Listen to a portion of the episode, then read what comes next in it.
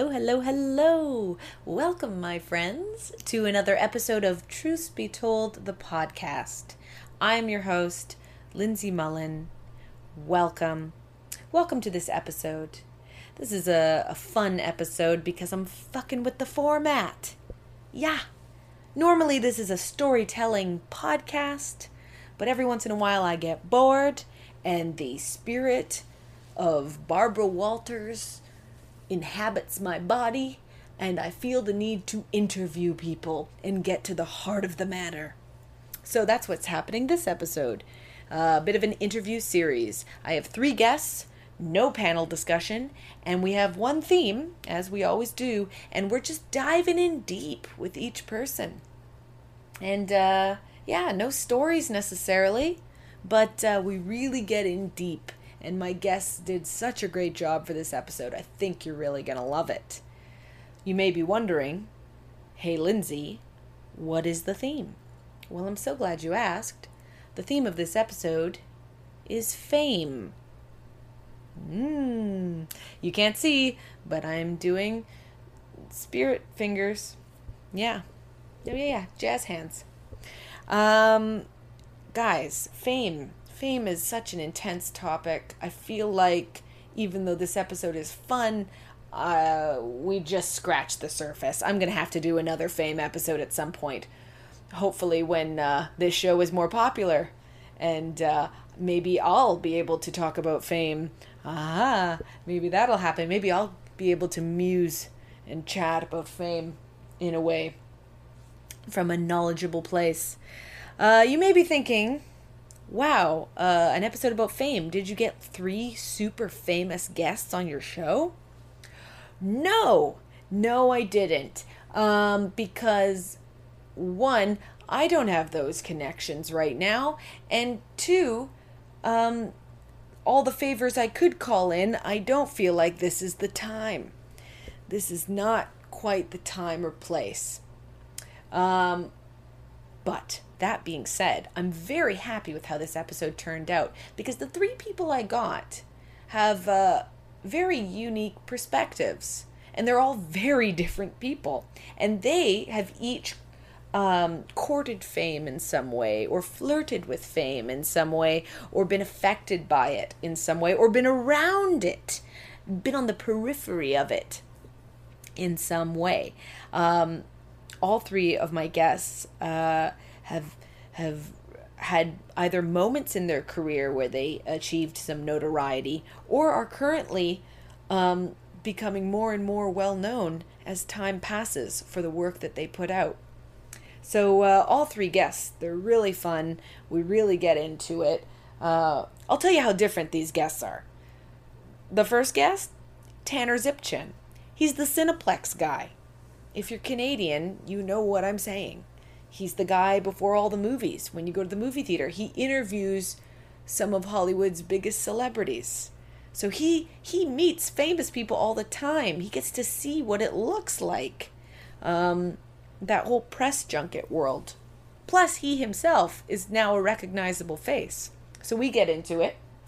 I also get into it with Ron Pederson, who for a time was on Mad TV and I was very curious about this experience um, to go from complete obscurity to a popular American television show. Uh, so we get into that, and he's just lovely. Ron is lovely. Then Kate Wieland. Oh, Kate. Kate is uh, so interesting and fascinating because her creativity in composing images and creating art from home uh, and reflecting her life uh, and putting it on Instagram is what has brought fame to her. Um, so fascinating because usually when we think of fame, we think of TV and movies, but it's so interesting to talk to someone who is garnering fame from this new medium of uh, social media. Fascinating. We really get into the world of uh, Instagram influencers and what that's all about. And uh, yeah, she really takes me behind the curtain. It's very fun. So, guys, get ready for it. It's going to be great. It's going to be a fun episode. And uh, I'm so happy you could join me for it. But of course, before we get into these great interviews, it's time to do the quote of the episode. Today's quote is by comedian Fred Allen, who died a really long time ago. You may have to Google him. His quote is A celebrity is a person who works hard all his life to be well known, then wears dark glasses to avoid being recognized. Ooh, so true. Well, I imagine. So true. I have no idea. Oh wow, that's a that's a very interesting uh, statement. It's like some people chase the idea of fame, and then they catch it, and then they regret catching it. You don't know what to do with it once you get it. Oh, oh, uh, I forgot to mention one thing uh, before we jump in. I should just let you know that in my interview with Ron Pederson, we bring up a man named Andrew Alexander. And we were so in our little comedy bubble, Ron and I, that uh, we didn't clarify who that is. So uh, if you're not in the know, I'll just tell you Andrew Alexander is the uh, co owner, uh, producer, and I think the CEO of The Second City, the entire franchise. He was uh, the boss man when I worked there. Um, and I should say, because I didn't mention it, uh, every time I met Andrew Alexander, which was only a small handful of times, uh, he was totally lovely, like super nice, super friendly and gregarious, and always had a big smile on his face. Uh, so that one story is kind of weird and out of context and kind of funny. You'll hear it soon. It'll be fun. Uh, but I should mention, always a lovely person every time I met him. Okay, let's get into this episode. Let's hear these interviews and let's start it off with Tanner Zipchen.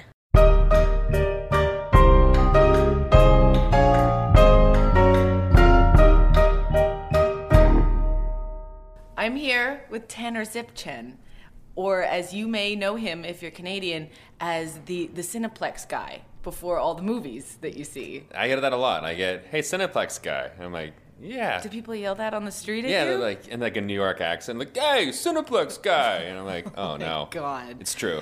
Uh, yeah, so if you're Canadian, you, he's the, the handsome man who tells you to turn off your phone and he tells you to play time play. Mm-hmm. And I'm going to be really real with you.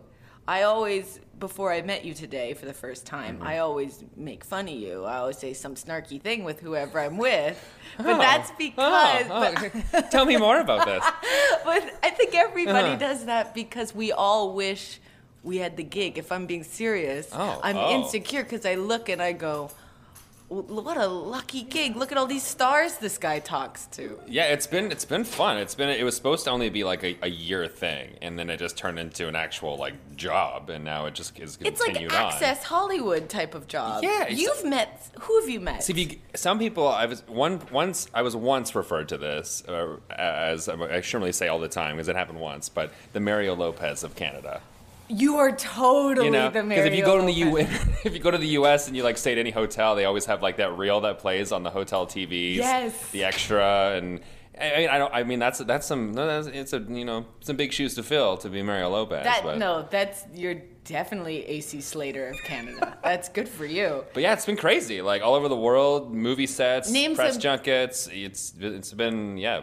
Be obnoxious for a moment Mm-hmm. and just tell us all the big stars that you've interviewed because he does all the press junkets for every Oh, time there's a man. every time there's like an Avengers movie you're yeah, talking to people. Yeah, everybody, man. I mean, let's see, like lately, like Julianne Moore, uh, Hugh Jackman, Oh. David Harbour for Hellboy, Zachary Levi for Shazam. Let's see what I'm thinking lately. Oh, the I did Jurassic Park last year, with Jeff Goldblum, which was amazing. I oh my god. That was a that was a fun time. I saw one where you talked to Emma Stone and Ryan Gosling. Yeah, Emma, Ryan, both Ryans, all the Canadian Ryans. Oh, okay, so this is Chris Hemsworth, like oh man, I, You've yeah. talked to everybody. Yeah. The guy. Listen, if you just Google the guy, his reel is unreal.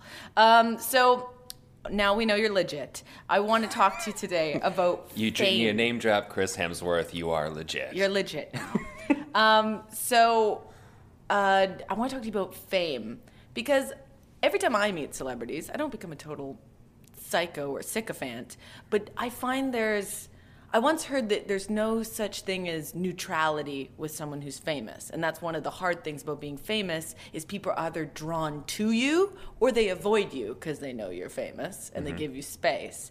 Do you find that it's hard to suppress any kind of weird feelings when you're around someone with that much clout and power?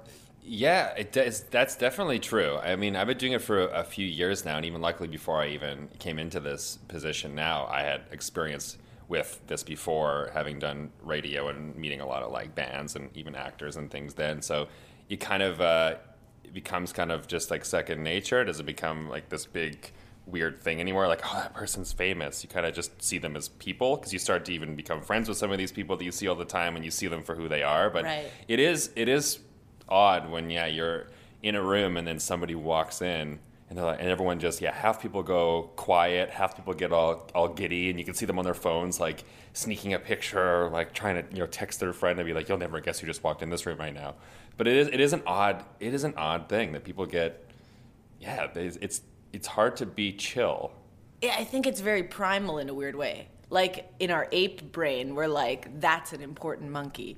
Mm-hmm. And that, like that, and even if you fight against that, because I've always gone, that's sick. I don't want to be one of those people that treat someone differently. Mm-hmm. But why is it your brain gets so caught up in it? Well, it's also like a lot of these people have like a whole industry or like an economy around them too, and that kind of feeds into this like mystique of their of their celebrity and fame. Like you know, working a couple months ago with like with J Lo for this movie that she was in, she has this whole team of people. So when they when before she arrives, like they come to the hotel and it's like that's J Lo's, you know, whoever it is, and like there's this whole like preamble that happens before and like they like make sure everything's ready for arrives. and she's got like you have to make sure everything's perfect for her and she wants this and we have to have this and we have to have this and there's like it's there's all this stuff that has to happen so it creates this like big buzz and then she walks in and then everyone's like oh there she is she has arrived Does that does that scare you in a way? Like, does that would you be scared to be in that position yourself because it's so out of touch? It's it is yeah it is it is it's a weird thing like it's see sometimes I, I I've learned through it all is sometimes it, it you know that whole thing happens because of the person maybe that they actually want it like maybe she's actually making these requests. And sometimes it's just this kind of this illusion and facade and the person behind it all is actually super chill. Mm. But it's their like team and people that are so strict and like make you know br- ra- up the anxiety. And then when you actually meet the person you're like oh my god i was all like nervous for this i'm like this is the chillest person so i think as a as a, something you know in the near future when you're like the next you know helen mirren or Thank you. you know meryl streep We're or just whatever going it to may skip be all the 20 something rules. We're going to take me right to Helen Mirren. I'm just thinking legendary. I'm just Legendary thinking status. legendary. Jamie Lee Curtis. Yes. she's a boss. She's I love Jamie Lee Curtis. But yeah, I think I think that's an important thing to you know to keep in touch with is who you have working with you and on your teams because I've. I've I've worked in a lot of situations where you have an opinion about somebody before you even have met them, and you're like, "Oh, this guy's such a dick," and like you realize it's because of all the people that you've talked to that work with that person. oh, And then and then you meet the person and you're like, oh, you just have like really crappy people on your team that are mean to, that are really mean, but you're actually a really nice guy. So Oh my there's another valuable So it- lesson. So that makes me think with like a J Lo or someone really big like that. How many people are on the team? Do you think? It depends. Like uh, it's they would have ass- obvious, obviously their assistant and publicist and whoever would travel with them. Depending on what the event is, they have different people. But there's always like a hair and a makeup team, and and then sometimes if they have like a dog, there's someone there to like hold their dog. And then oh, like they bring like a, if it's like in a certain location, so maybe they'll be in like a really exotic location for a press event. They'll have a couple friends that'll come, or like someone's sister or brother will show up. And so depending on who it is and where it is, there could be like quite a few people. Wow. Okay. And sometimes it's cool when there's only like one guy. Like I was when I was in. just some guy that I was- stands in yeah. the corner. I was at a, a press thing one time with uh, Chris Pratt, and he had just had like one guy with him, and I was like, and I I thought it was his brother, and they, they looked identical, and he was standing there like kicking rocks, like waiting for Chris to finish his day, and I was like, are you are you his Chris's brother? He's like, no, I, mean, I grew up with Chris. We're like best friends from high school, so Oh, that's now good. So he's like, so now I travel with him as his trainer, and uh, which I thought was like super cool that Chris Pratt just has his like buddy come with him That's as very his like, grounded. as his like trainer. And honestly, it's probably for that reason too. Yeah. Bring bring your childhood friend with you, and it'll keep you level because yeah, this industry can get to your head and really change things quickly. So, your very first time interviewing, that must have been nerve wracking when you first got the job. Who was the first big celebrity they put you with, and how how were you that first time you did it?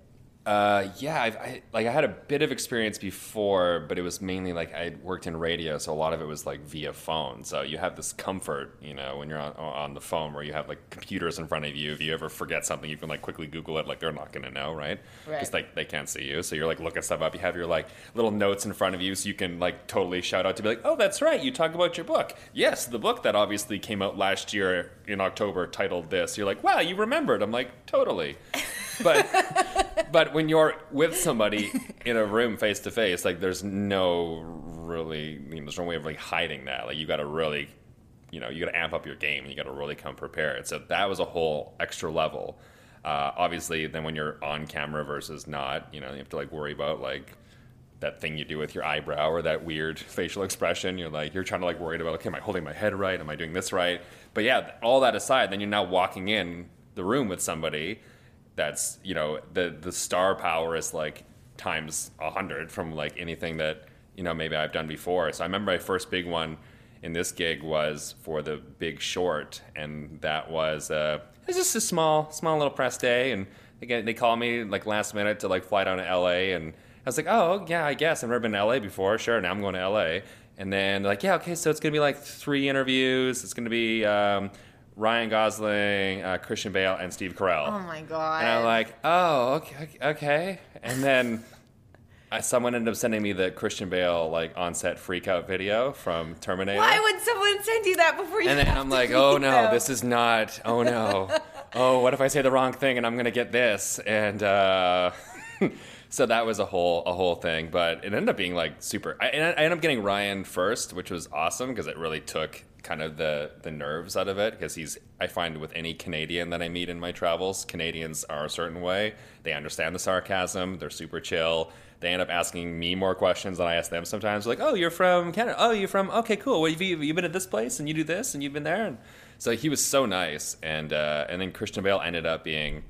I, I thought he was.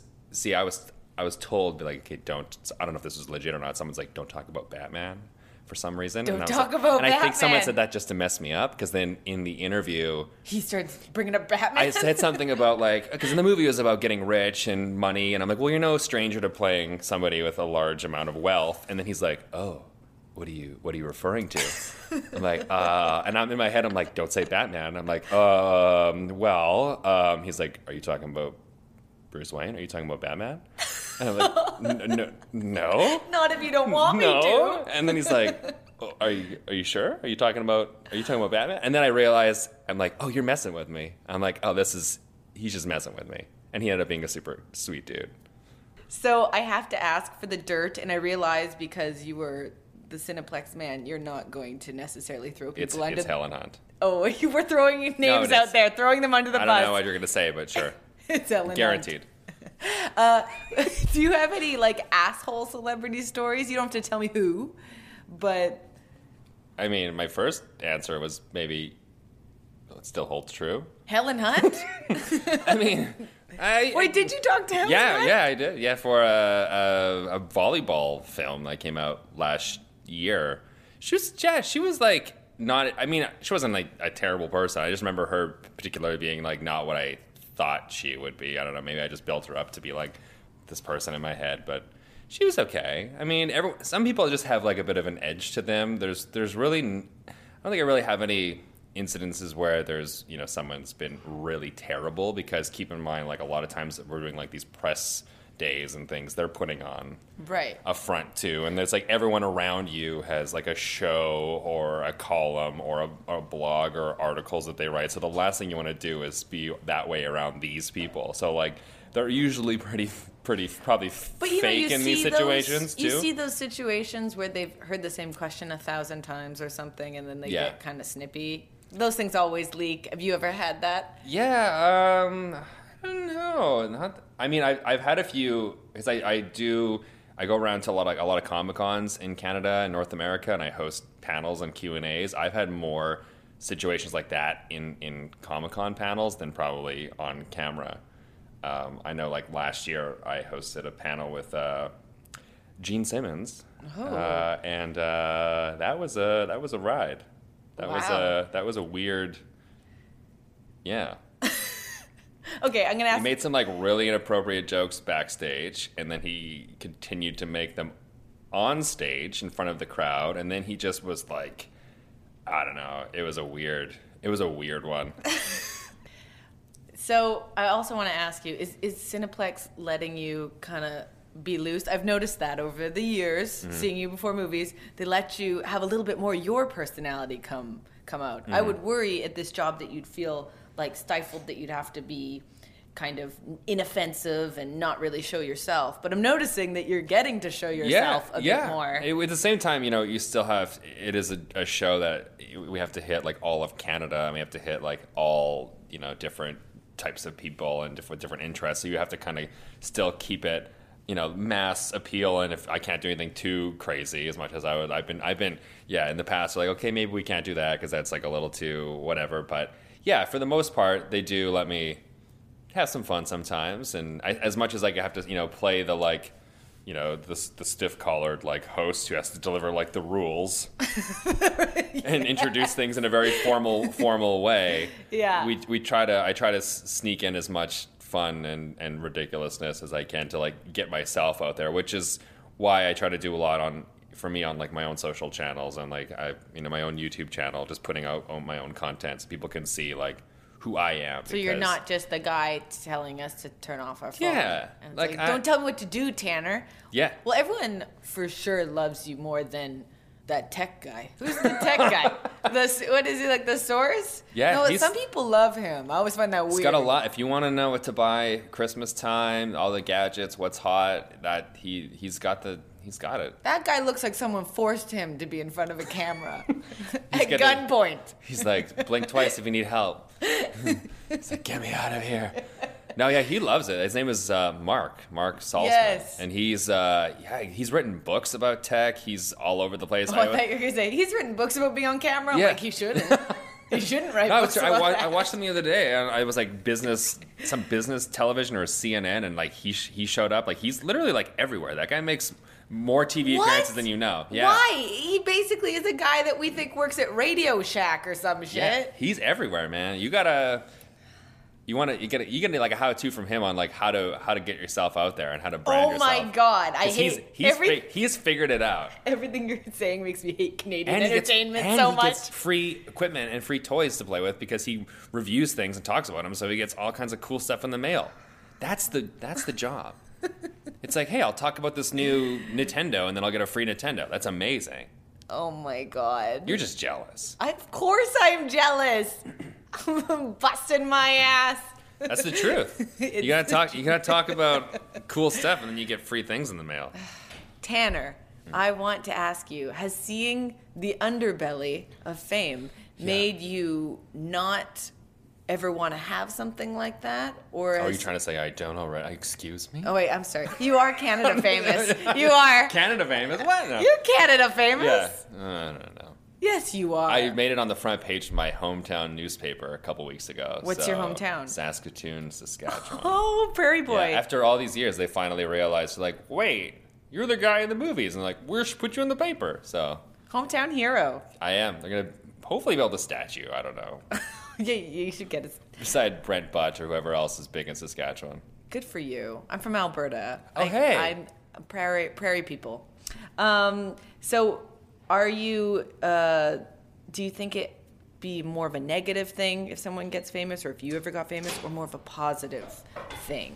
Yeah, I think I think with fame, it's just you know really about who you are before you get it, and I think it's different with everybody depending on how you were raised and what you value and your morals. I know even like someone like John Krasinski is the most chill, lovely, cool person, and he's never had an ego, and he's always been super, super nice. And I actually told him that the last time. I said, honestly, like despite you know your career and the fact that you've you know been you know on, on the office and like a quiet place is a huge film for him and he's really you know out there and like you're still like talking to you it feels like you never you're like some guy I grew up with and, and he's and he said that's because how he was raised like his he's like if I was anything else he's like my dad would kick my ass That's great. and he's like this is how I have to be so yeah I think it really depends on who you are and some people take it the other way right like some people have something it just goes into the wound that they have. Yeah, some people- I think yeah. people drawn to fame, like some people, or a lot of actors, for example, or comedians, they'll be drawn to fill a void, and then that thing doesn't make them feel better. So I think a lot of people crash and burn. It seems It's just like a mag- yeah. I think fame is just more like a, a magnifying glass on the personality that you already have. oh, that's a good way of You putting know, it. so if you if you are out there to prove something and you're that you have a chip on your shoulder and you want to like get back at all those people that like said you wouldn't become something and blah blah blah and all of a sudden now you become famous, then you're probably going to be a giant a hole about it.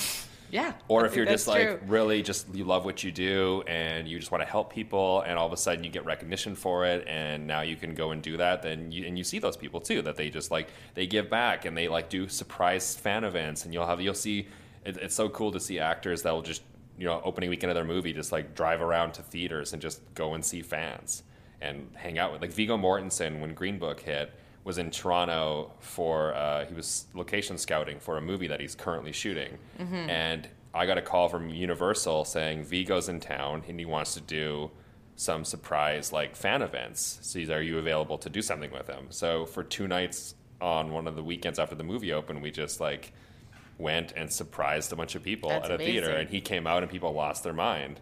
I would so- love for someone to call me and say Viggo's in town. Yeah, but it's so cool that he just did that. Like he took time out of his own schedule. It was he he flew himself here. He was here for other reasons, and he went and he devoted his time to go and and meet fans. And he stayed at the end and he took pictures of people and he like answered questions and he told stories to people who were asking things of him. And he stayed for so long after. And then it was my birthday weekend, which is crazy. So the next day. He took me out for like pizza and wine for my birthday, and we like hung out till like What? two in the morning. Yeah, and he was like the coolest guy ever. So That's amazing. Well, like that's exciting. It's cool to see people like, and for every like jerk in the industry, there's someone like you know a Viggo Mortensen that kind of balances it out. So. well, Tanner, you're as nice as you seem. Oh. Yeah, seriously, you're nice. I, I can't You're- even I can't say snarky shit about You're you nice. anymore. You're actually nicer than you seem. oh shit, that's That- so back. So, take so take that however you want to take it. oh my god. Okay, wait, no, but hold on a sec. What though. is- what if, is the image what, I'm But what if I thought you were real, you're super nice, and then I met you and you're like extremely nice? So that could be a positive. That's a more positive thing. Or you could think of it the other way. If you didn't have I'm a- just gonna leave that with you. If you didn't have about. a wedding ring on right now, I think you were negging. That's what I would think. Oh, you're nicer than you see. That shirt's okay for you. No, you're very nice. I, I just try. I just I just say that stuff because I can't see. This is me trying to break the mold as being the nice guy. Speaking of the fact that you're wearing a wedding ring, Mm-hmm. I'm curious. When you became the Cineplex guy, did they did they make you take off the ring in the? I don't think we was ever like there. I know there was a, a brief discussion about it because I think when you have that, you're perceived as a certain like age or a certain you know demo or maybe you Or want to like available. or it's, yeah, but there is there is a bit of that too. Like if people want to buy into that fact that like oh maybe there's that that appeal to it, so then that makes you look a little like unavailable. Because there are ladies sitting there who are like, I could get with the Cineplex guy. I could do They're like, it. yeah, could I, I know, do and then it? and then you put a ring on and you shatter all those dreams. So That's true. So there, but it is it is a funny thing. I know we were talking about it before uh, we started recording, but yeah, about like commercials and stuff about looking like, you know, depending Oh, on yeah. the character you want to play or how you want to be perceived. So it, it definitely is like a strange thing that you know happens, but people people do talk about it. Yes, and I've had it them be painstakingly like that with me for commercials about whether I'm a girlfriend or like they'll have a boyfriend in the video and uh, and uh, they'll they'll make a big deal about whether he's he's my husband or he's my boyfriend and somehow that will sway whether people will buy fast food chicken or not. It's true, and also yeah, it's just it's a weird it's a weird thing. People have these like I don't know, especially if you say you get married young and then you wear a wedding ring, and it's like people automatically assume oh you're married, then you're like over thirty or something because that's like you know what married people are. That or they think you're super Christian. or or or that. Yeah. So there's like a lot of like it's like one of those things that even though it's a small little thing that you wear, there's so many like you know assumed things that go with it. I love it. So you, uh, yeah, same thing with like, uh, this is why I had to take out my nose ring and cover my facial tattoos. Now I know he's joking. No, I have a thought you had a nose ring. I was like, what? I have, I actually have a seahorse tattooed on my, on my on the side of my face. Oh my god! A lot of people don't know. I wear it's. Uh, you can cover that up with makeup. So That's amazing.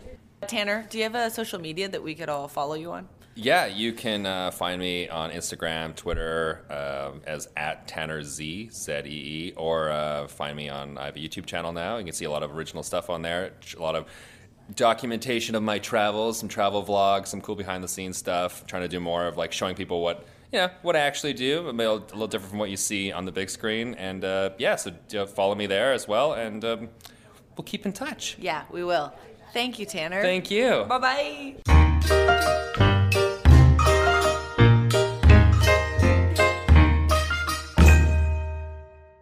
Hello, I'm sitting with Ron Pederson. Hi. Hello. Hi. Um, you are an actor and an improviser. Very talented one. I mean, I have a lot of improvisers on this show, but you're one of the ones that's like, Well, it's I all- would suggest they pay a lot to see you. it's subjective, isn't it? No, no, no, it's not. Yeah, you're right. You know, it's actually It has they, technique, they say, I think. they say comedy is the act, the, you know, the perfect de- democracy. Yes. You're, you're either funny or you're not. Yes, exactly. Yeah, but and acting's different. yeah, acting can be taste based, but you you are very good at what you do, and you've been doing it so long. And you're originally from Quite Ed- old. Yeah, sure.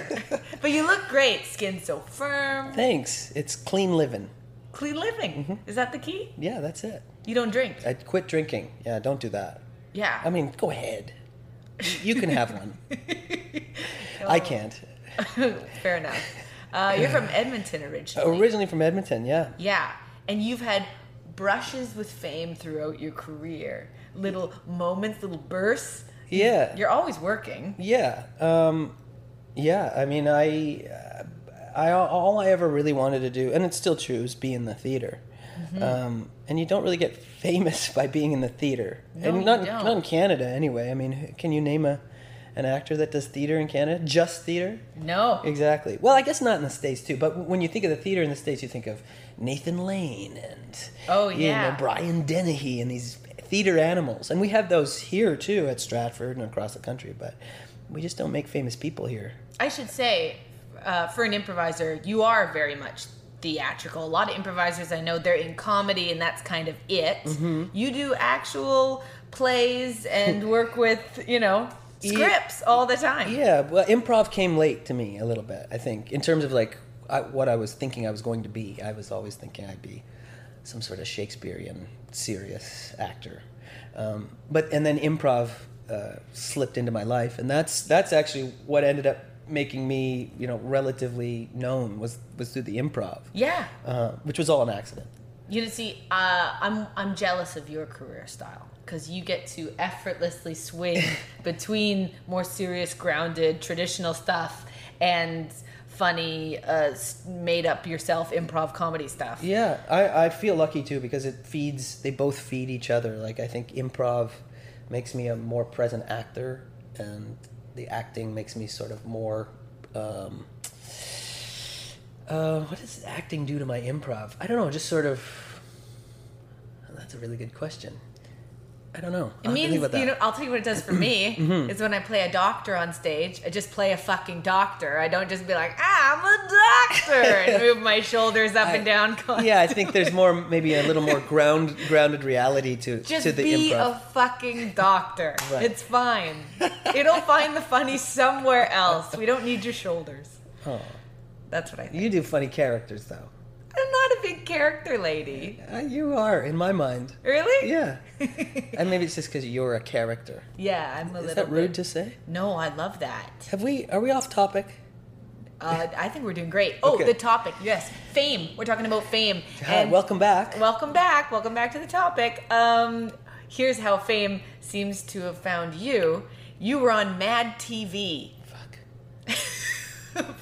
Yes. You're. Mad TV in And- the states. That was a big show. And again, that was all sort of like I, I with the Joe Flaherty invited me to go to L.A. to improvise, and it was for me it was just a holiday, and You were in Edmonton, and Joe Flaherty saw you doing an improvised. soap opera in Edmonton. Yes. That was sort of with Dynasty. It was an amazing troupe of people, uh, and we yeah, a few of us went to L.A. and were improvising, and then with in Joe's show and Joe's famous friends, Fred Willard and Oh Catherine God. O'Hara, and you know they would all come and improvise with us. So it ended up being just a party for me. I didn't even have a photo and a resume like with me. Like that's how I was just going to have some beers with Joe. I thought, but um, but then Martin Short saw the show, uh, improvised in the show, and saw me, and In Los Angeles. in Los Angeles, and Oh my god. and then the next day I'm sitting in my junky ho- hotel room at the what's that place where all the Canadians used to stay? Highland Gardens. Do you know Okay. on Franklin. Yeah. Uh, they made a documentary about it. I forget what it's called. Hollywood Camp Hollywood. That's what it's called. The, Yeah. depressing. But uh, I was- in my junky hotel room, and then the phone rings, and it's Joe Flaherty, and he's like, uh, "Did uh, did anybody call you? Uh, did anybody call you from the Second City?" And I was like, "No, no." He goes, "Okay, well, somebody's gonna call you. Somebody's gonna call you." Uh, Okay, and I hung up the phone. Phone rings. It's fucking Andrew Alexander on the phone. He's phoned me before too. I once received a phone He call reaches from him. out that guy. He does. Hands on. That's yeah, why but he successful. probably knew who you were. He didn't know who I wrong, was. wrong number?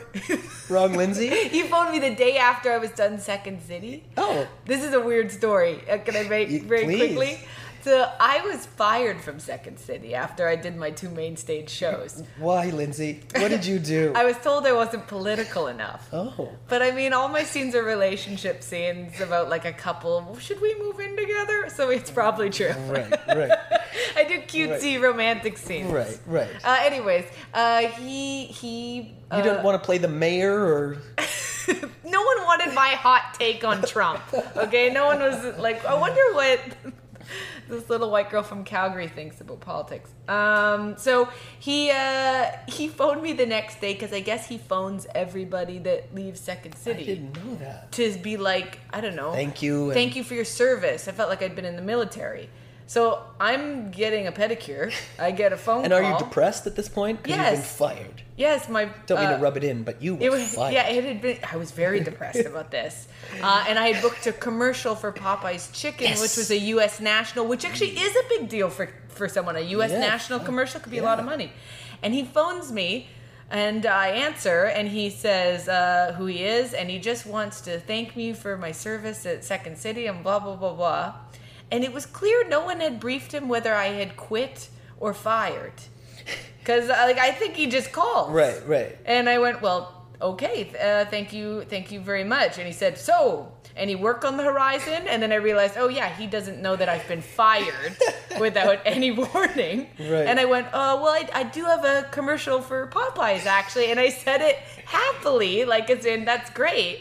And then he responded, well, Oh, no. It is work. So, Oh, jeez. Like I told him I was going into a coal mine. I was bragging. He felt sorry for Oh, me. And then he said, well, goodbye. And then that was the end of our call. And I bet you that Popeye's chicken commercial paid more than four months at the Second City. it, it paid quite well. Yeah. Yeah, and I met the Popeyes lady. Moving back to you. Oh, yeah, Um, me. So you got a call from Andrew Alexander. Oh yeah, and he's like, uh, Ron, uh, talked to Marty Short uh, and Joe. Uh, we really think you're there something. We want to fly you out to Chicago or Toronto in the next couple of weeks. Uh, Have you audition with for the main stage? And I'm like, that's amazing. I can't believe this. I hung up the phone. How old were you? Two minutes, uh, 23, I think, 22 Wow. or 23. Two minutes later, the phone rings again, and it's Joe Flaherty, and he's like, "Did you talk to Did you talk to Second City?" I'm like, "Yeah." He goes, "What'd you tell him? What'd you tell him?" I go, "I, I- don't know. I, I- they're gonna fly me to Toronto or something." And he's like, "Okay, don't do it yet. Don't do it yet. Mad TV is gonna call you. Marty talked to Dick Blasucci at Mad TV for you, and they're gonna call you back." Did you know what that was at the Mad time? Mad TV. Oh yeah, because that that would have been Mad TV started in 2005, and this was 2000. I'm sorry, 1995, and this was 2002. So it had been on in like a thing. Like, and I remember watching the original few seasons, and then I got, you know, I, Busy. busy. You got busy. I got busy, and then I did. So I, I had almost just forgotten about that existing, but I knew about it. And then, and sure enough, the the casting agent called, and they were like, "Can you come in and do five characters in an impression?" and because I'd been doing Dynasty in Edmonton for like five years, I had five characters, like and soapathons and that sort of thing. I, it was like it was the easiest thing that ever happened. I was like, yeah, sure. And so I went in on Monday and I did my five characters and my Woody Allen impression. And they were like, great. Uh, how long you in Los Angeles? I was like, well, I got to go back. And then they paid for me to stay longer. And then they flew me around. Like I went back to them and they flew me back for the test and the and the final audition. And that was it. It was really happened really, really fast. And you be a cast member and everything. Yeah, and well, the first they could offer you four episodes, so it was like Oh, these okay. steps, you know, that first season. But, um, and there's no, uh, there's no protocol for it. Like, what? You, I didn't know what to do. I just kept thinking, well, I'll just go do what I do, and it's their job to capture it. I guess, you know, that was kind of my thought. So relating it to fame, you're having this little moment of notoriety. How did your life change? What things did you notice Well, first? I was in Edmonton, right? So suddenly, when that got in the press, I was in the cover of the Journal, and you know, like Edm- Right. Edmonton went nuts. Hometown boy, Yeah. makes good. And and then going to Los Angeles, it took a while for that to kick in because it wasn't like I wasn't on TV yet, you know. So I was just like living in a hotel and um, and hoping that these four episodes would happen, and but. I don't know. I don't know where the fame really came in. Like, Oh, I know, I know. I'm not. I'm not saying that you changed the landscape, and we all know.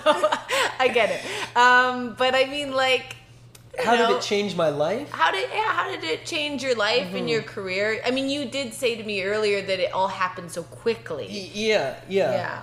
And yeah, suddenly it's just this really intense job where we I had to pitch sketches, and you know, it, you you were auditioning the whole time. You know, every week it was like another. If I hope I can, you know, hope I come back. But because it had happened the way it happened, I sort of floated through it. Yeah. And came back and was offered the season and offered another season and and so that was great and people started writing things for me and and uh, you know I, I it was such but the, the the downer of the whole thing was just how corporate and quantified all of that work was. Oh, right. You know, it was like the you would sort of pitch a sketch and say, you know, what if I was an astronaut who locked his keys in his in the shuttle or something. You know, I'm just off the top of my head, and they'd go, "Great. Well, we've got a lot of Latino viewers, so could he be a Latino character, uh, and maybe Justin Timberlake could be with him."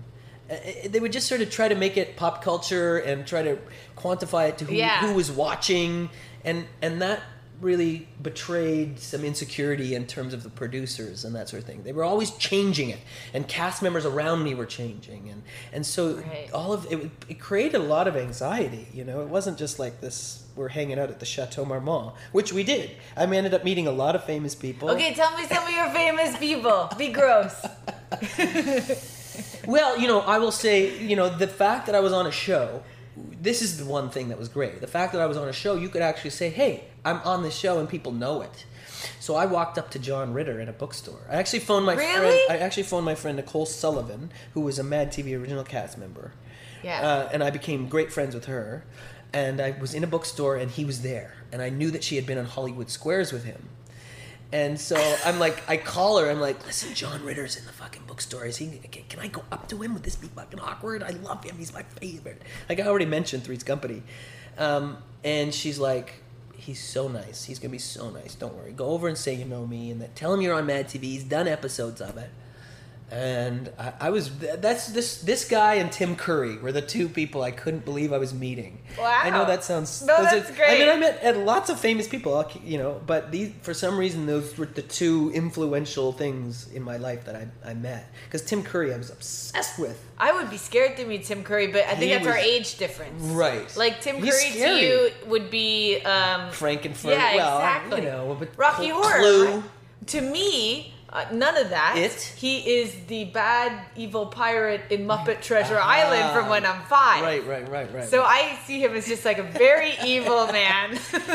well, I anyway. John Ritter was just couldn't have been nicer. I was just like, "Hi, I um, my name's Ron. Hey, Ron, how are you doing?" Like just right into it.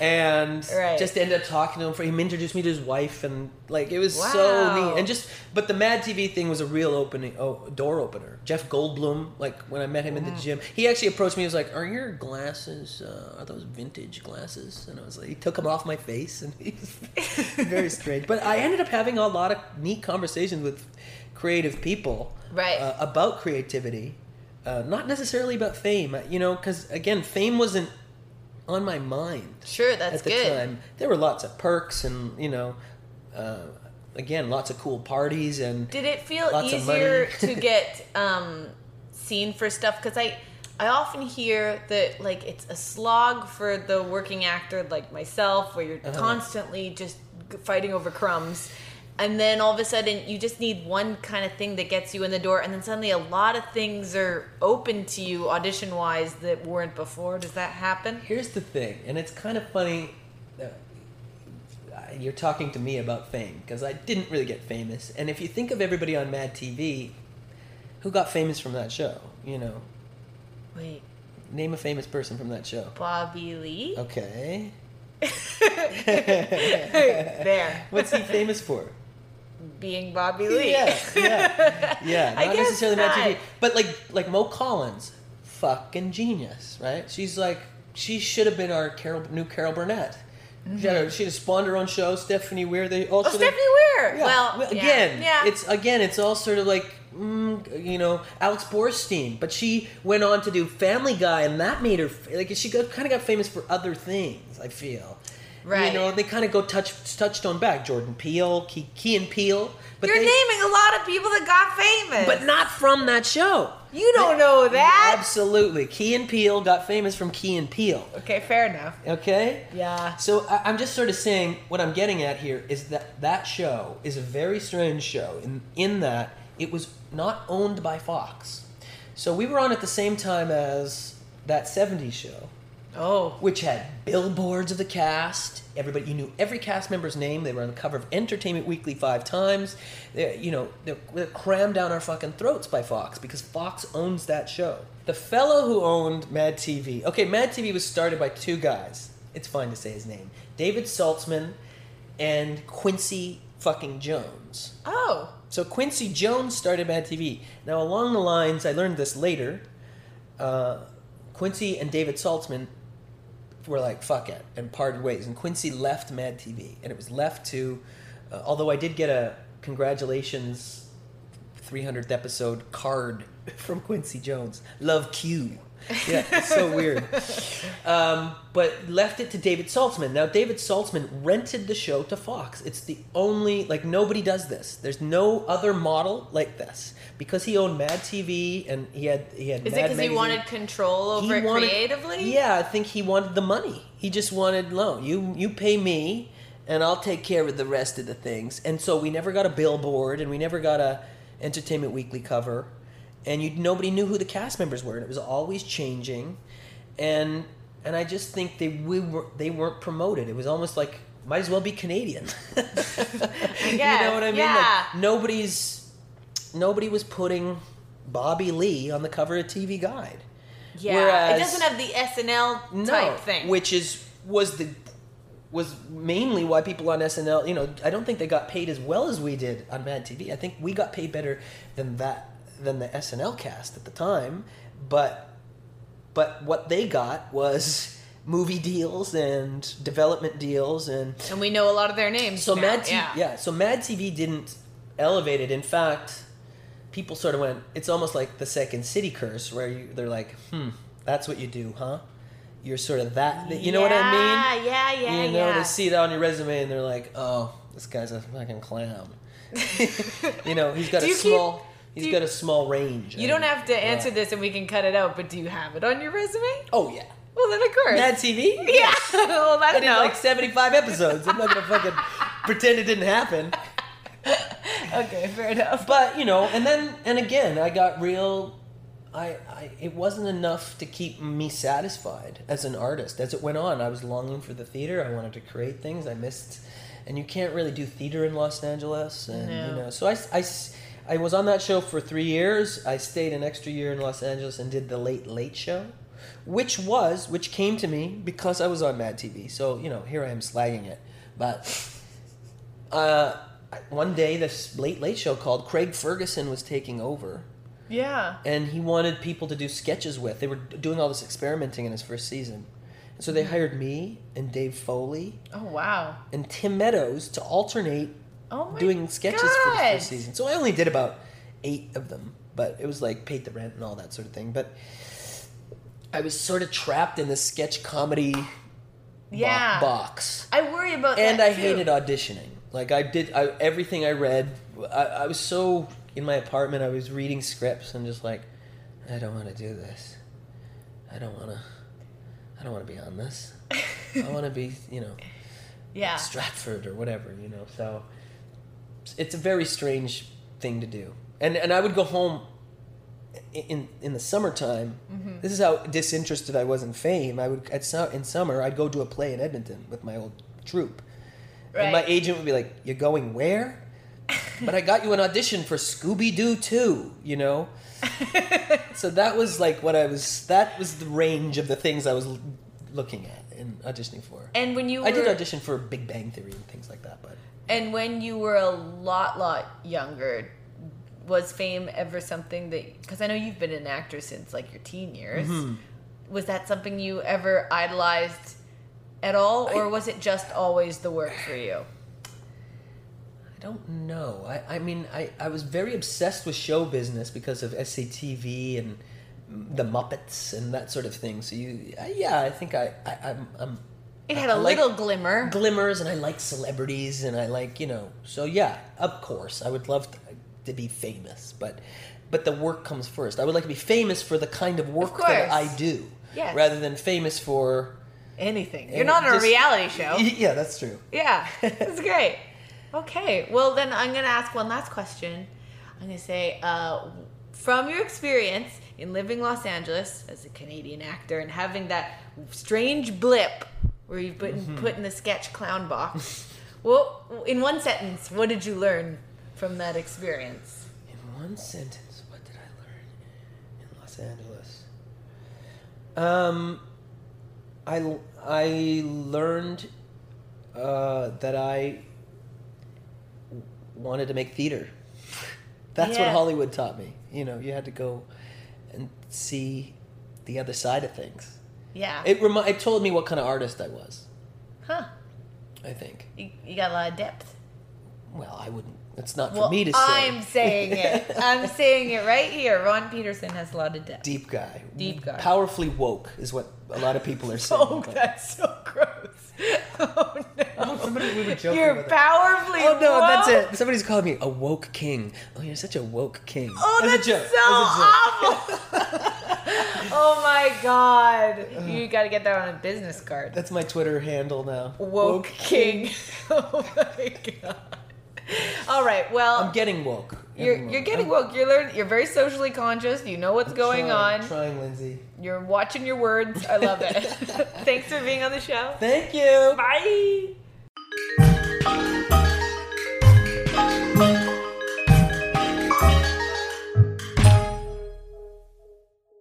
I'm here with Kate Wheeland. Hello. Hey. Hi.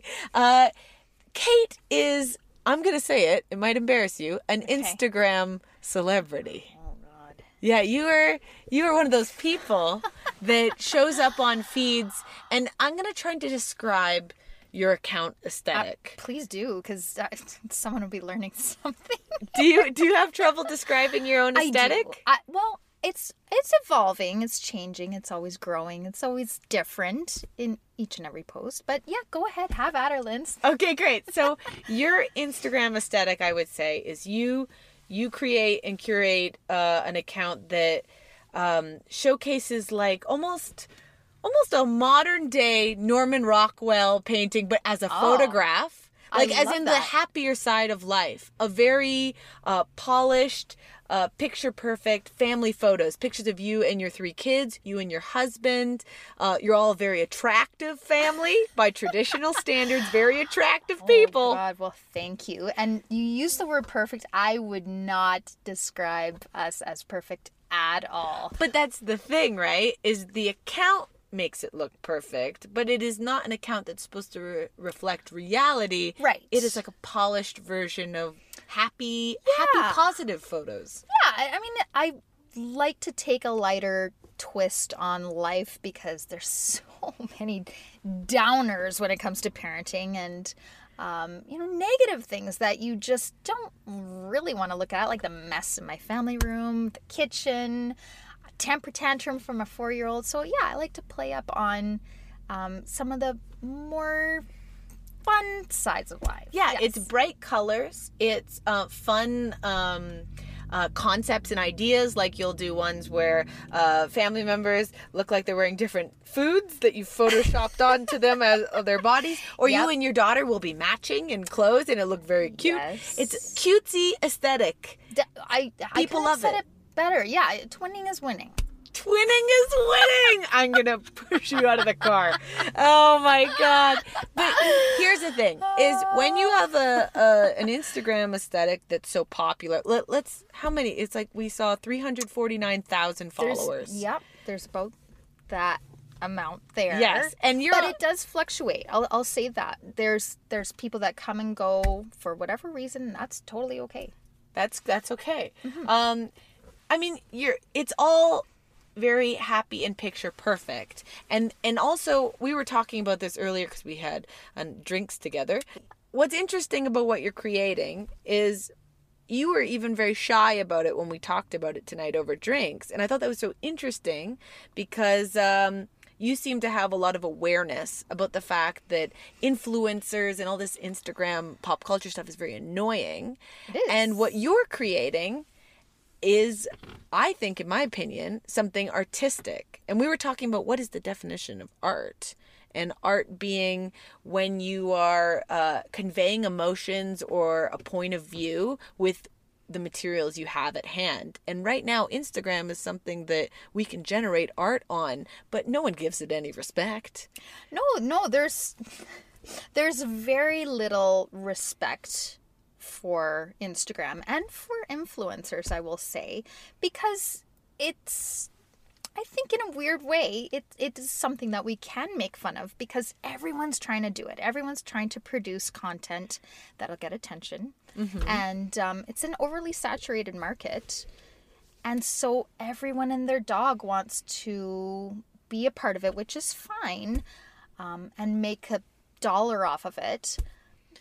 But there's a lot of stuff that's quite similar. Um, and that's why I kind of pulled a- joke about the twinning is winning thing because it's it's everywhere. There's Yeah, and there's a- matchy matchy. There's a certain superficial quality I- to all of yeah, it. yeah. Um, and and you get pegged as that, whereas I don't think that's quite fair because I've seen your content and it's clear that there's a lot of work put into it, which is why you have such a strong fan base. Is because it's not like you just take a cute photo. You come up with entire concepts and layouts that are very interesting that you want to look at, like It's almost like a magazine. It's curated for sure. Like we take time. My husband is involved. Um, he snaps a lot of the photos for us. It's definitely staged. It's definitely curated. It's definitely preconceived. But that's a part of the artistry for me. It's a part of getting um, some of, you know, my own ideas out and concepts and notions about what's happening in our everyday life out onto um, a, a photography platform and going with that and sometimes even making fun of it in in the photo itself in the post itself. And always in the caption. Always having a, a fun caption to go along is is part of the part of the game So I don't know many people who are Instagram personalities. So I want to ask you what it's like being one. So you started this how many years ago? It was about four and a half years ago that I started taking pictures and posting. As far as curating the stuff, I'd say probably mm, two and a half years ago, two or three years ago. And at first, was it just like a hobby or something for friends and family or? Yeah, yeah, it was just to, you know, have fun, get away from some of the other platforms that were out there because of political reasons or ads. Yeah, you found. You said you found Facebook to like yeah, I don't know, was- aggressive or it was angry. it was angry and like everybody was trying to push their even us ideas on like american Yeah. politics in the feed and it was just getting too tiresome so i was all about the artistry and the photography and Doing really- something light and bubbly. yeah Yeah. yeah light and bubbly fun different um and just creative because I think for the people that follow you, your account serves in their uh, social media diet as a, a I'm going to call it dessert. It's something that's light. It's not exactly like a huge statement that you have to think about, but it's like it's nice to see. And I think things like that don't get enough credit because people constantly put expectations on it to be more than just maybe something that's a nice thing in the moment. I hope that doesn't Totally. sound like No, rude. no. I mean like there's nothing wrong with something that's nice cuz it's nice. Well, thank you for saying that. First of all, I take that as a compliment. And I would agree. Like, I want it to be light and fun and nice to just look at, but also maybe consider like, is this person speaking um, about a point they want to bring up? Or is this just a fun shot that's different from the rest? Yeah. So, um, okay. So, how has your life changed since you made this account? Because you have a lot of followers. Ah, mm-hmm. You have a lot of people that repost your stuff. Mm-hmm. I want to know what type of feedback you get. I want to know what your life is like now that you're in this. Well, it's definitely different. I mean, we commit a few hours, I'd say every two to three days, um, depending on how the kids are behaving and feeling, on a concept that has come to mind prior to the shoot day. So, for example, the weekend is usually there's there's a chunk of the weekend, probably like a Saturday morning, depending on light, or that afternoon, two or three hours to set the scene, get changed, um, bring the kids in if they're up for it, and then shoot it for probably you- ten minutes. You did mention if they're not up for it, you're like, Oh "Never yeah, mind." no, no, no. There's if there's any sign of resistance, we don't go there. It's just we've tried in the past, and for uh, for me especially, it's just not worth it. Like this is fun for me, um, and it's not worth the stress of you know forcing a child to take a photo. Yeah, and that's kind of gross. It's totally gross. Yeah. And yeah, no, we're not. We're definitely not there. Um, I know some people who are, which is okay. That if that's what you, we clearly both don't think that's okay.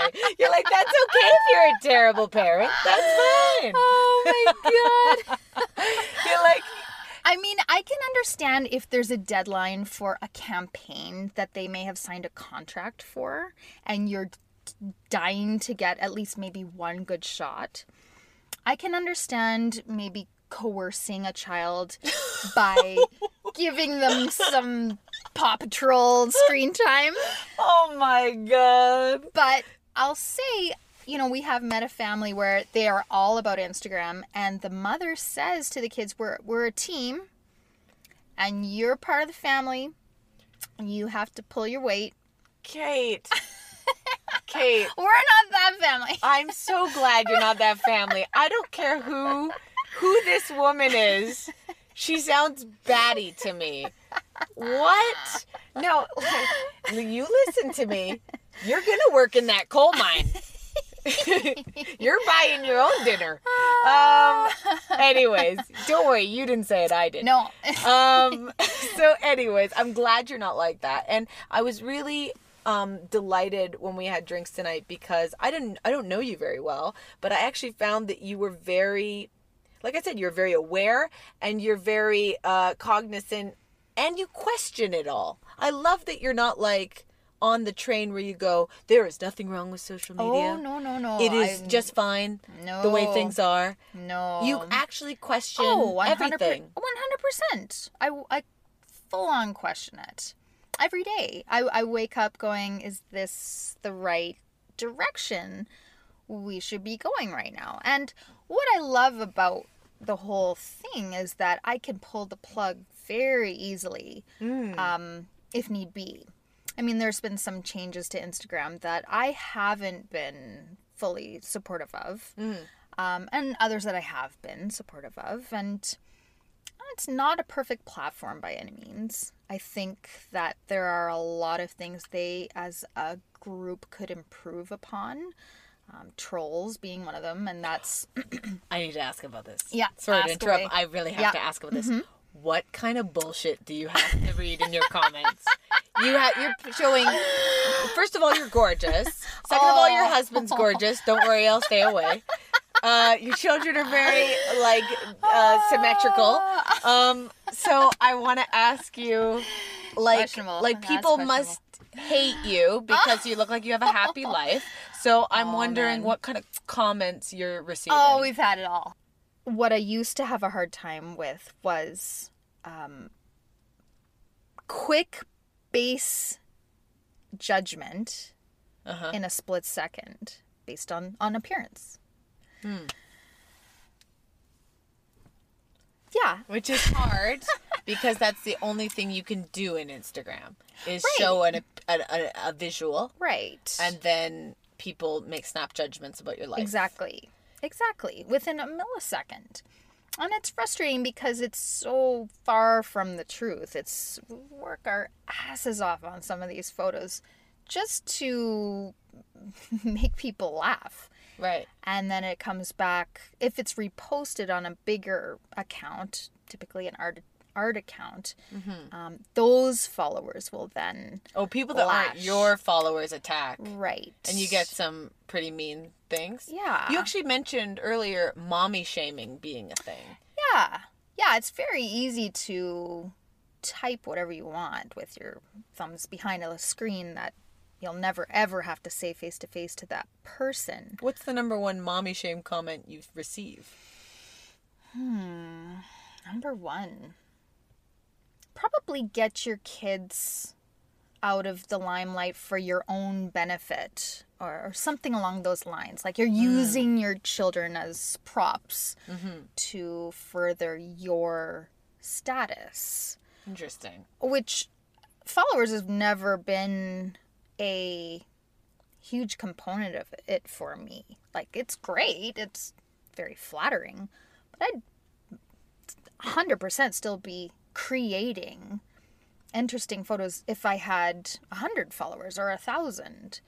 Yeah, because it's fun. It's fun. It's it's a way not to be a mum for an hour out of a day or two. also, And when, when I say not be a mom, I mean be something alongside. Don't mom. worry, none of my listeners are gonna mommy shame you. No one's gonna be like, "What did she say? What did she say?" Um, no, but I I know what you mean, and also it's not as if um, um, moms, you know, I mean. Moms force their kids to take photos all the time, Well, except those ones don't get seen by hundreds of Exactly. thousands we force our kids to do a lot of things that we would probably be, you know, questioned on. Well, for example, like I put my kids in seatbelts. They don't want to wear seatbelts, but I strap them into the car right. um, for their safety. I force them to wear their seatbelt. I force them to go to school. I don't force to take pictures, but I encourage or ask, Yes. even though they're six, four, and two, and you know, fingers are always crossed. So, okay. Mm-hmm. All right. I have another question. I hope it's not too gross, but it, I'm sh- I know that everyone listening is wondering this a lot. Get in there. So, like, when you reach this level and you have this many people following you, how? What is like not the revenue? You don't have to give me a figure, but like, what is? What is the stuff you get? Like that's what people really wonder. Like what what kind of things did people get? Like sponsorship wise and things. Well, the I mean, it's crazy. It's absolutely crazy. The the stuff you're offered mm-hmm. is wild. The stuff you actually choose to accept is a different story. Please tell me some offers. All right. We need Well- specific. Everyone listening here is going, come on, Kate. Give me a specific. The very, very best offer we were, you know, presented was a, a trip, fully paid trip to Belize. Whoa. and in in exchange for working with a photographer to promote that hotel. So it was um I think about a week or so, maybe I don't know, To promote a 10 days. hotel. Yeah, to promote a hotel chain in Belize. Which it was absolute. We, we took the offer. We took the offer. Yeah. and um, had a wonderful family vacation. The photographer was amazing. He was a young guy from Vancouver. Um, Emmett Sparling was his name. He was incredible. He was not forceful at all with the kids. He took candid, casual shots, and yeah, we got flights and the trip. And but we were not paid. We we were not paid to be there. Okay, so here's our Your you- face. You, mentioned something really funny because you mentioned the Belize thing to me over drinks, and you said that when they met you, Yeah.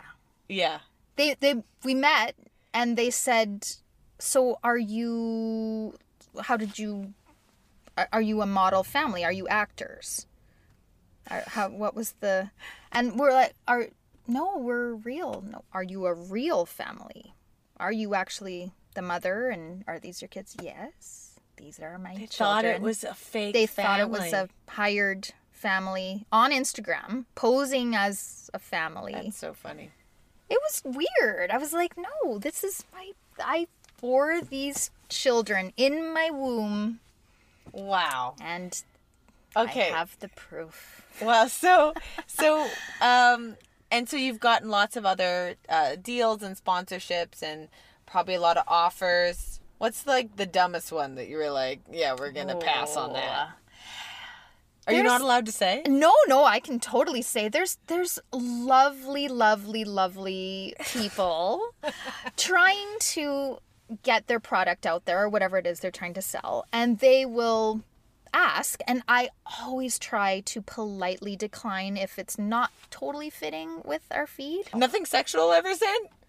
Well, I have had something sexual sent Oh boy. in my direct message. oh, you must get so many creepy messages. There's lots of creepy messages. I I don't get too many. This is not an invitation, listeners, but the odd one. uh, I can't so imagine. weird. It's like I no, I you, know, you just can't. I think it's so weird that you get creeps in your DM on an account that involves your children. It's yeah. That's it's so bizarre. weird. It is so weird. It's it makes me kind of feel sad though, in a weird way, because it's like this person is so desperate that they're padding out and trying to go for the married three kid ones. Like Yeah, yeah. You know what? But also, I think that person is probably just being like getting a, a rise out of the fact of just seeing in your messages seen.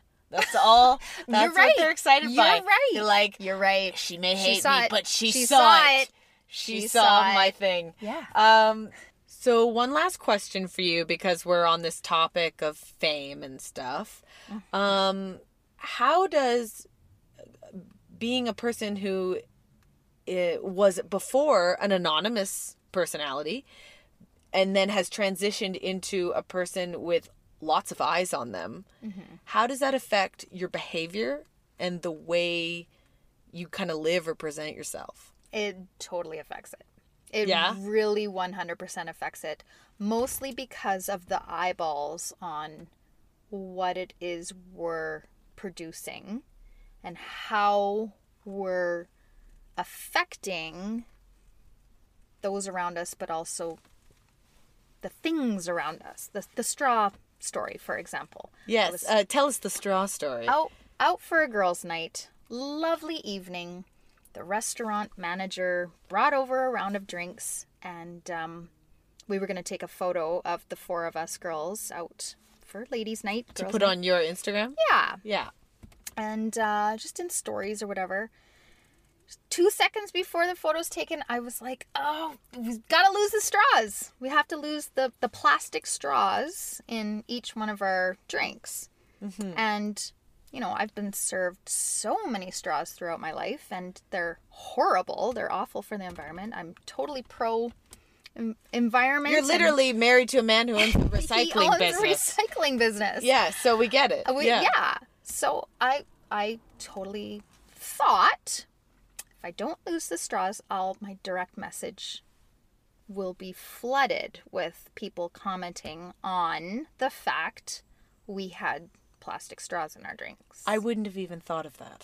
I'm amazed that you thought of that. well, and you don't usually think of something like that, but then living your day-to-day life, you can reconsider a lot of stuff that you want people to see or not to see. So I guess that's kind of one of the cons of maybe having a lot of attention like that.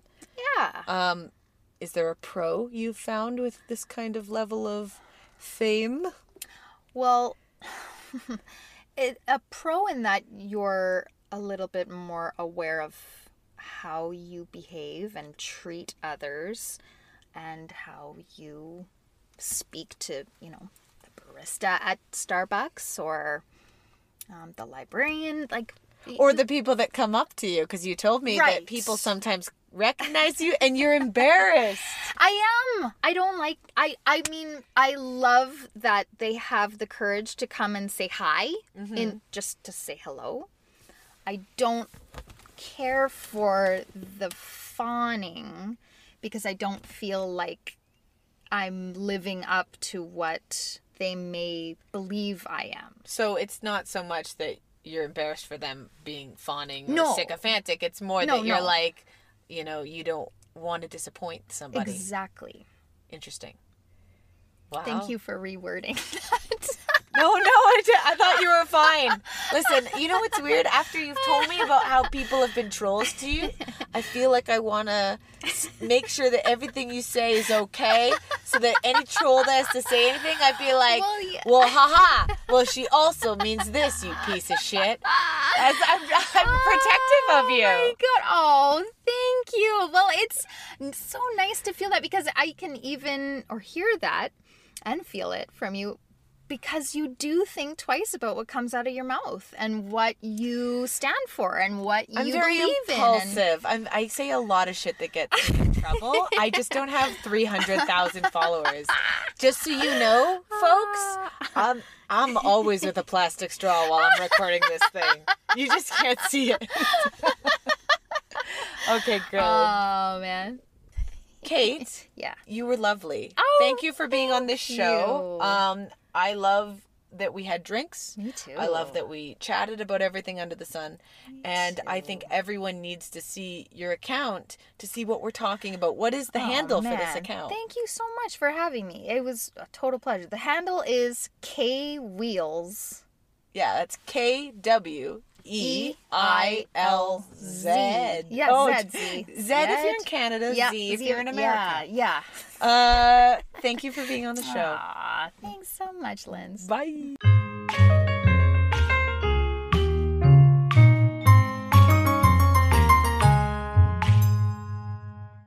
Ta da!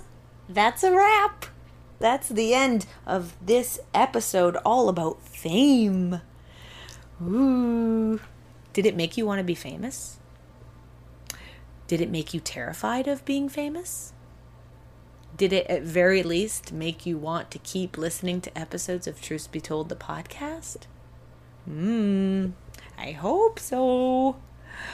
Okay, guys, I gotta thank my guests. Actually, I gotta thank a lot of people, so I'm gonna do my little thank you list right now. It's long, but it's important. So let's jump in. Thank you to my guests, first and foremost.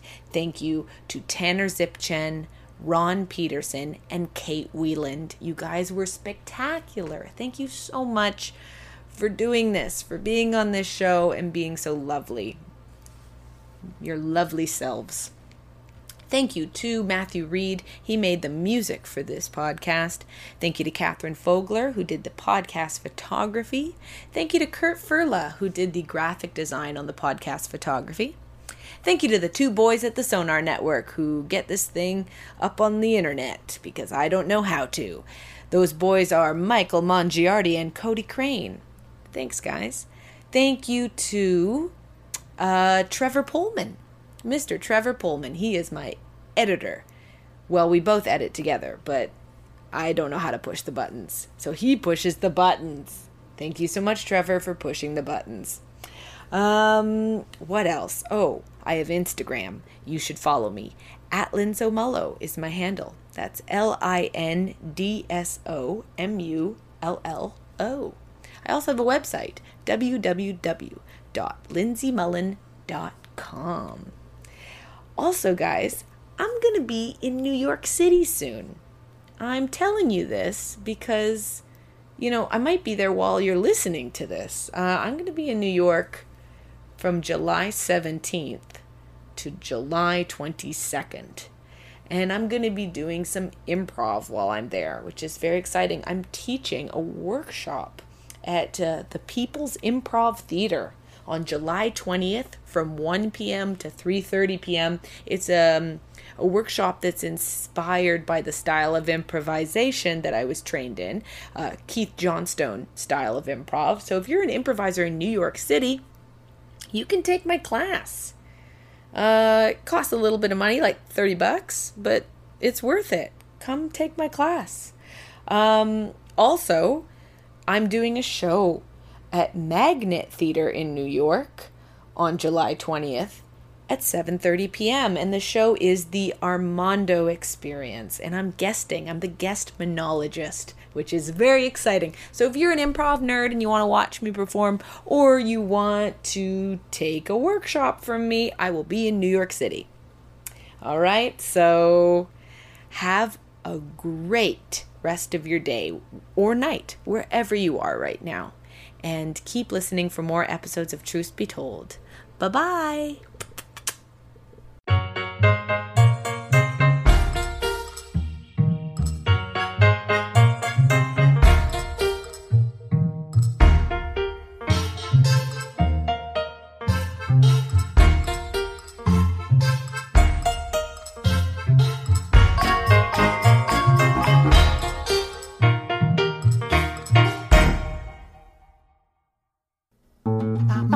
This podcast has been brought to you by the Sonar Network. Sonar!